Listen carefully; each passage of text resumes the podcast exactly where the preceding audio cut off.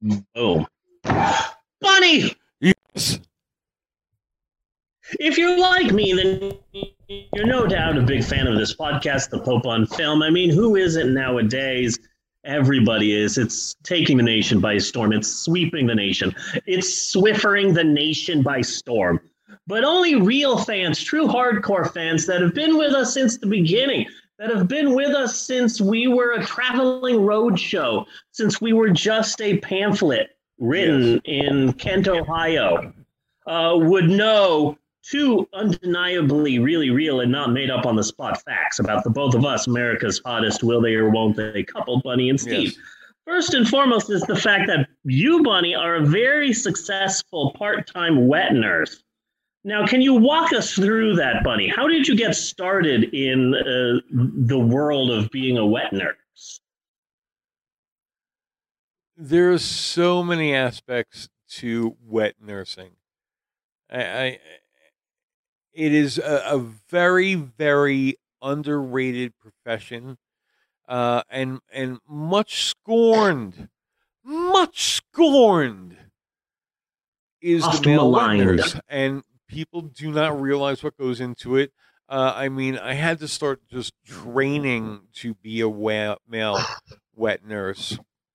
You know, uh, at a very young age, I had to get one of those breast pumps because it takes a really long time to condition male breasts to start producing milk.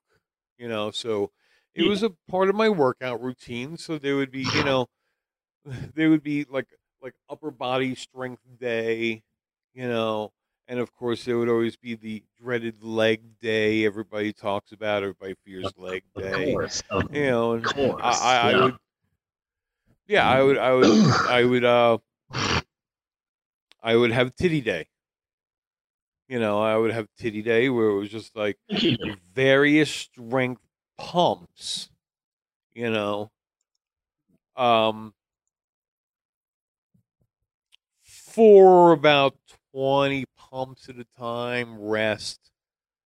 and maybe another 20 pumps at a time. Except when you get up to the big dairy models, they're all like automatic and full fucking strength.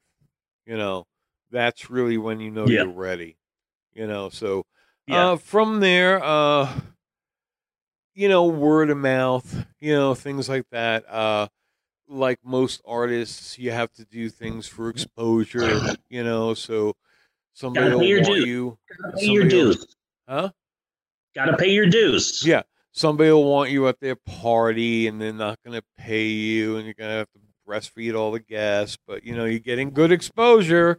You know, and it's like, yes, uh, but like, uh, what really made me big in the industry, uh, that most people know again because male wet nurses are unsung, is that uh, I, I developed chocolate.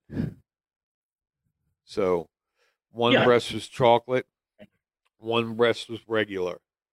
So that was that was kind of a big deal. I had to give out a lot of free samples before that started rolling, you know, but everybody wants the chocolate milk now. Course. They at least want to try it. I hear that it brings all the boys to your yard.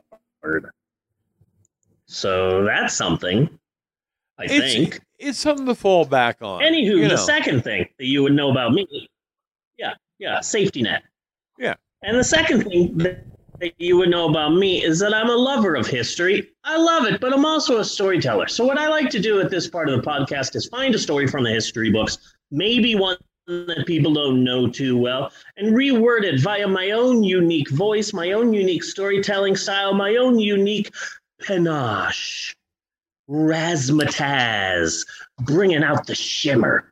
And that's what this is another educationally uneducational installment of Steve's Historic Approximations. Dun, dun, dun. or SHAP, as I like to call it, repeatedly, annoyingly, whether anyone wants me to or not. Personally, I like the name SHAP. It's short, but it's wise. It's the Papa Smurf of podcast segments. Anywho, This week on the old Shappity Shap Shap, we will be discussing good versus evil, light versus darkness, Miskel Spillman and Elvis Costello. Sure, everybody knows the name Elvis Costello. The man's a musical legend, but no one remembers the name Miskel Spillman. And on this week's Shap, we will be talking about how Elvis Costello robbed my new hero, Miskel Spillman, from being a household name. But first, before we get to Miskel Spillman, I need to talk a little bit about the musical legend that was uh, uh, Elvis Costello. We still have the second screen, by the way. Good. His real name, of course, isn't uh, Elvis Costello. His real name is Gordon M. Sumner. Just kidding. That was Sting's real name. Do you like jazz? Elvis Costello's real name is Declan Patrick Aloysius McManus. That's not even a name, that's a punishment. Yes. He was born in 1954 to a musically inclined couple. His dad was a jazz trumpeter. So Elvis loved music growing up, and in his early 20s, he started a pub rock band. And it's important to uh, uh, explain what a pub rock band is.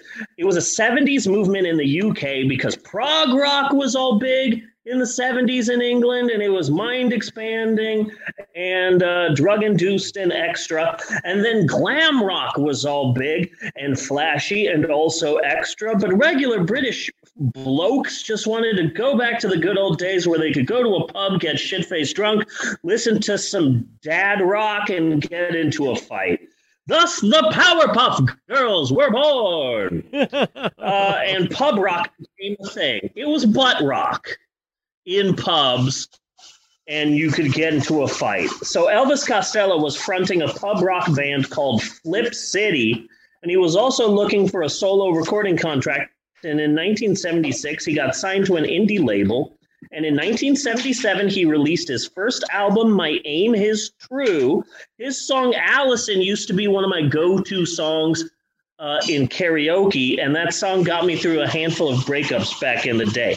Yeah. Anyway, it seems as if it's important to put in context that this early version of Elvis Costello, the pub rock Elvis Costello, before he may or may not have gotten full of himself, a young early Elvis Costello was willing to cause a stink and make a scene in order to get his name out there. For example, his first album was only released in the UK. No one wanted to release it in the United States.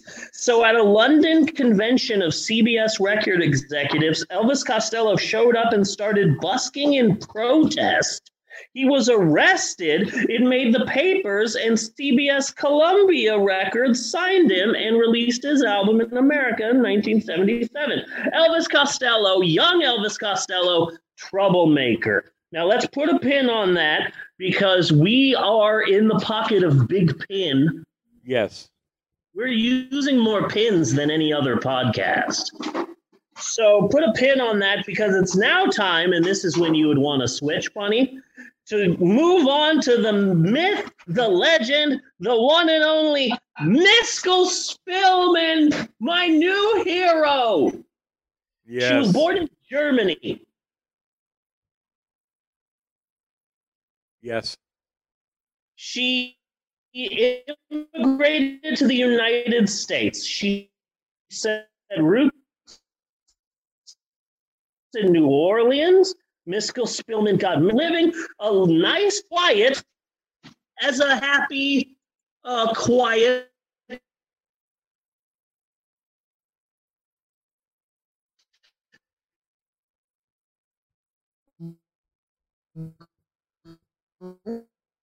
She Yeah, was hold- do- Hold up a second. We seem to be losing you a bit. Bunny, are you there? There you go. There you go. Okay, we gotcha. We're still in business, no problem. Okay, so you can hear me just fine. Yes, and you were pretty much just getting into the story, and man, I was praying for you to come back because it was such a perfect transition over. Okay. Miskel Spillman. I don't know. I'm just going to start over with Miskel Spillman. She was born in Germany. She immigrated to the United States. She said roots in New Orleans. She got married. She had kids. She had grandkids. and she was living a nice, quiet life as a happy, normal grandmother. And that would have been Saturday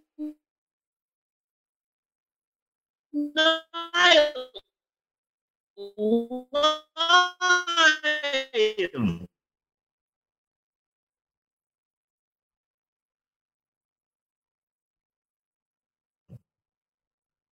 We're kind of losing you again, dude.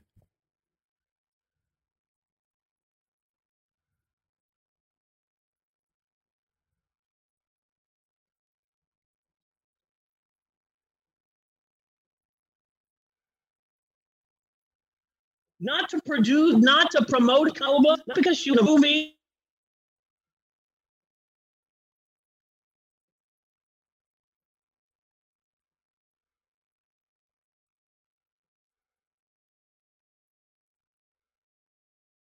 Hi, everybody. It's me. The fucking alien. Difficulties. We're working on it. Leave me alone. Jeez. You'll be right back, man. Bunny, speak to me! Oh, Jesus. Okay. D- You got me? Okay. Okay. gee- Okay. Yeah. Okay. Me? Gotcha. Okay. Jesus Christ. All right. It, see, it- you know what this is? You know who's you know you know who's doing this to me? What? It's obvious. Elvis Costello. It's Elvis Costello. Yeah. He's in league with China. And together they're trying to silence the story of Miskel Spillman. Yes. That's what this is. Yes, it is. I'm, is. I am on to you, Gordon M. Sumner. They, they don't want to hear the truth. Okay, so we're still good? Okay, God damn it. I'm going to start this again. Miskel Spillman. And last week there were sound problems, so I'm doing this a second time, but then there's problems the second time. God Yeah. damn it. We're going to get through this. Miskel Spillman. She was born in Germany. She emigrated to the United States. She set roots in New Orleans. Miskel Spillman got married, had kids, grandkids, and lived a nice, quiet life as a happy grandmother. And that would have been it were it not for Saturday Night Live. It's 1997. SNL is starting its third season. Chevy is out. Bill Murray is in. Buck Henry and Steve Martin are appearing frequently to really grab people's attention. At the beginning of season three, they announce a contest the Anyone Can Host Saturday Night Live contest. The rules were simple. You send in a postcard explaining in 25 words or less why you should be chosen to host, and Saturday Night Live received over 150,000 postcards. But five random people were chosen as finalists, and one of the final five was Miskel Spillman, an 80 year old grandmother whose essay read, and I quote, I need one more cheap thrill since my doctor told me I only have another 25 years to live. She made two appearances. The first one was on the November 19th, 1977 episode of Saturday Night Live. The five finalists took the stage in the cold opening. Uh, uh, they, they appeared and introduced uh, themselves. I have the episode on my computer. It was host Buck Henry and musical guest, the insufferable Mr. Leon Redbone. Every time I hear him sing, I want to rip out my ears. yes. They all appear in the cold opening with Garrett Morris and Gilda Radner, and they each get a line. I'm Dave, the unemployed guy from Oregon. I'm Deb Blair, mother of three from Peoria. I'm Connie, the Vassar co-ed. I'm Dick, the governor of South Dakota. That was then South Dakota Governor Richard Kneip. He was a Democrat, a Catholic, and later he would serve the Carter administration as the U.S. ambassador to Singapore. And one can only assume that this small time governor was probably the front runner until America got to hear from our 80 year old hero. And her line was, I'm Miskel Spillman and I'm old. And the audience goes nuts. Laughs, applause, America falls in love with Miskel Spillman. Then during Buck Henry's monologue, he interviews all five finalists one by one. And to vote, you would either send in a postcard with your vote on it, or there was a ballot included in TV Guide. Yeah. Uh, Fun fact right after the monologue was the now famous fake commercial for John Belushi's Little Chocolate Donuts, which is a classic. So the Chocolate Donuts commercial uh, came from that first appearance of Miskel Spillman's. There's a really funny part in the monologue where where uh, um, John Belushi is like, "Well, uh, uh one of them's an 80 year old woman." What? It, it, it, no, Gilda Radner says one of the uh, uh, finalists is an 80 year old woman. Isn't that amazing? Wouldn't you love to live to 80 years old? And John Belushi says, No, are you crazy? I'm going to die before I'm 30. it's like, nice try, John Belushi. You died at 33. Wow, yeah. what a fail. wow that was uh, that was bad on your part, John. Yeah. Now we're left with Jim. Ugh. Yeah. Exactly. Ugh. But at least Jim. we did have a backup copy, you know. So like, yeah. Yeah. it it kind of helped us like wean ourselves away. You know, oh, Mike Pence dies. We got Greg. Yeah, like like you had a little bit of a so cushion weird. where it's like where it's like, oh, it's Jim Belushi, and he would get credit for something in your heart for being John's brother. Yeah. And then until you got to the point it was like, oh, it's Jim Belushi. You suck. Yeah, you just suck, dude. You just suck. So then we don't care who your brother was. yeah. Then during Weekend Update, in their first appearance, uh, Laraine Newman interviews all five contestants, and Laraine asks Miskel Spillman, "So, Miskel Spillman, 80-year-old grandmother, how do you feel?" And she just says, "Oh, just tired." So, of course, Miskel Spillman won, and she returned two episodes later to host the big Christmas episode. This should have been a massive, epic thing, the stuff of legend. An 80 year old grandmother hosting SNL. Miskel Spillman should have been a household name, the oldest person to host SNL until 88 year old Betty White would host in 2010. Now, fun fact about when Betty White hosted, she was almost 90 for Christ's sake. Yeah. And it was believed that Betty White was so old that there's no way she could have handled the pressure of hosting SNL by herself. So, since it was the Mother's Day episode, a number of former SNL moms appeared as well to help her, like Tina Fey, Kristen Wiig, Ana Gasteyer, and more. And they got that from Miskel Spillman because she was 80 years old and so when she hosted, Buck Henry co hosted with her to help the 80 year old handle the weight of hosting a live TV show. This episode should have been a game changer for Miskel Spillman, um, which made her a household name. What happened to her? Elvis effing Costello happened. So here is how Elvis Costello stole Miskel Spillman's big moment. The original plan was let's get the world's hardest band to play with the 80 year old grandmother. So they signed the Sex Pistols to be the musical guest. But at the last minute, a visa issue kept the band from being able to travel to the United States. And so suddenly SNL needs to find a replacement and fast. And that's how a young and remember, rebellious undo that pin, Elvis Costello, the yeah. troublemaking Elvis Costello, ended up as the musical guest for Miskel Spillman. Now, Columbia Records wanted him to play his laid back new single, Less Than Zero, on SNL.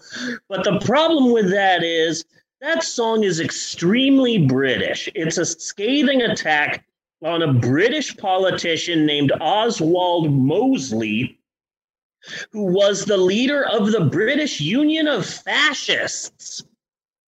It's a song that American audiences wouldn't really understand because, uh, like, we've got our own Oswald that we hate. And Elvis Costello was real pissy about, like, I don't want to do this song on SNL. Like, there's no reason to do this in front of an American audience. It's going to flop. I know it's the single, but, like, I don't want to do this. I want to do a fun song that people will remember me by, not a British song that American audiences won't understand. So uh, there was a big fight about it. The first musical number was the ska like song Watching the Detectives, which I like. Elvis Costello would go on to produce the debut album of the legendary ska band The Special. So it makes sense that he would write Watching the yeah. Detectives. It was a very ska sounding song. And that first musical number on Miskel Spillman's episode went off without a hitch. The second musical number Elvis Costello, who was forced by his record company, by SNL, by everyone to do his new single, Less Than Zero. He does a few bars of less than zero. Then he gets about he gets about 13 seconds into the song, and he starts to sing about Mr. Oswald with the swastika tattoo before waving his hands frantically at his band to stop playing, which they do. SNL is live. He then turns back to the microphone and quickly says, I'm sorry, ladies and gentlemen, but there's no reason to do this song here. And he turns back to his band, tells them what song to play, and they blast through the much better song Radio, Radio. And throughout the number, you can see Elvis Costello looking off nervously to the side, where no doubt a bunch of suits and people with clipboards were losing their shit. Yeah. Boom! Elvis Costello was banned from SNL and that ep- the episode that should have been about how an 80 year old German immigrant grandmother hosted SNL will now forever be known as the episode where Elvis Costello changed songs in the in the beginning of a song yes. and uh, was banned from Saturday Night Live. Elvis Costello essentially robbed Miskel Spillman of her big moment.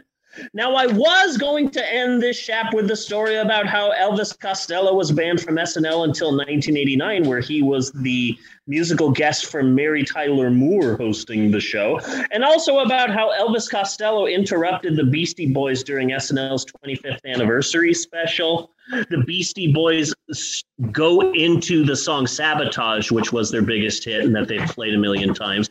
And then Elvis Costello runs on stage and gets them to stop and grabs the microphone and says, I'm sorry, ladies and gentlemen, but I don't see any reason why we should play that song here. And then Elvis Costello sings Radio Radio with the Beastie Boys backing him up. But instead, I want to end with this. Two years after the SNL stunt, Elvis Costello is heavily drinking at a Holiday Inn bar with the stills of Crosby, Stills, and Nash. And he's so drunk that he gets belligerent. He gets angry. He gets Mel Gibson y. He calls James Brown a quote, jive ass N word, and Ray Charles, quote, a blind, ignorant N word. And his explanation slash, slash apology was that he was having a conversation he didn't like and wanted it to end. And what's the best way to end a conversation? By getting racist. He has spent decades apologizing for this racist outburst. And here's the thing what happens in society is a celebrity is caught doing something bad, then they apologize, uh, but the thing about a public apology from a celebrity is do they mean it? No, they're just saying, I am apologizing in public so that you can forget about this. We can all move on from this, and I can continue to get money from you. But here's the thing we as the audience don't have to forgive these celebrities. It's disgusting that Woody Allen still continues to make movies. It's disgusting that Mel Gibson continues to star in films. And it's disgusting that Elvis Costello wasn't fully held to the fire for saying the worst things in the world at a Holiday Inn bar. Yeah. Also, who drinks at a Holiday Inn bar? Apparently, uh, Declan Patrick Aloysius McManus does. But I don't feel like forgiving Woody Allen. I don't feel like forgiving Mel Gibson. And I don't feel like forgiving Elvis Costello. Screw you, Elvis Costello. Yeah. And that's it for Steve's historical approximations this week. Take two. It almost didn't happen again. Next week, we'll be talking about um, a, a legendary, super famous, worldwide known author who wrote a werewolf book that people don't want you to read. Ooh. It's not Stephen King. It's not Stephen King, but it's going to be an exciting one next week. So join us next week for more educationally uneducational fun with Steve's historic Approximations. And cut on that.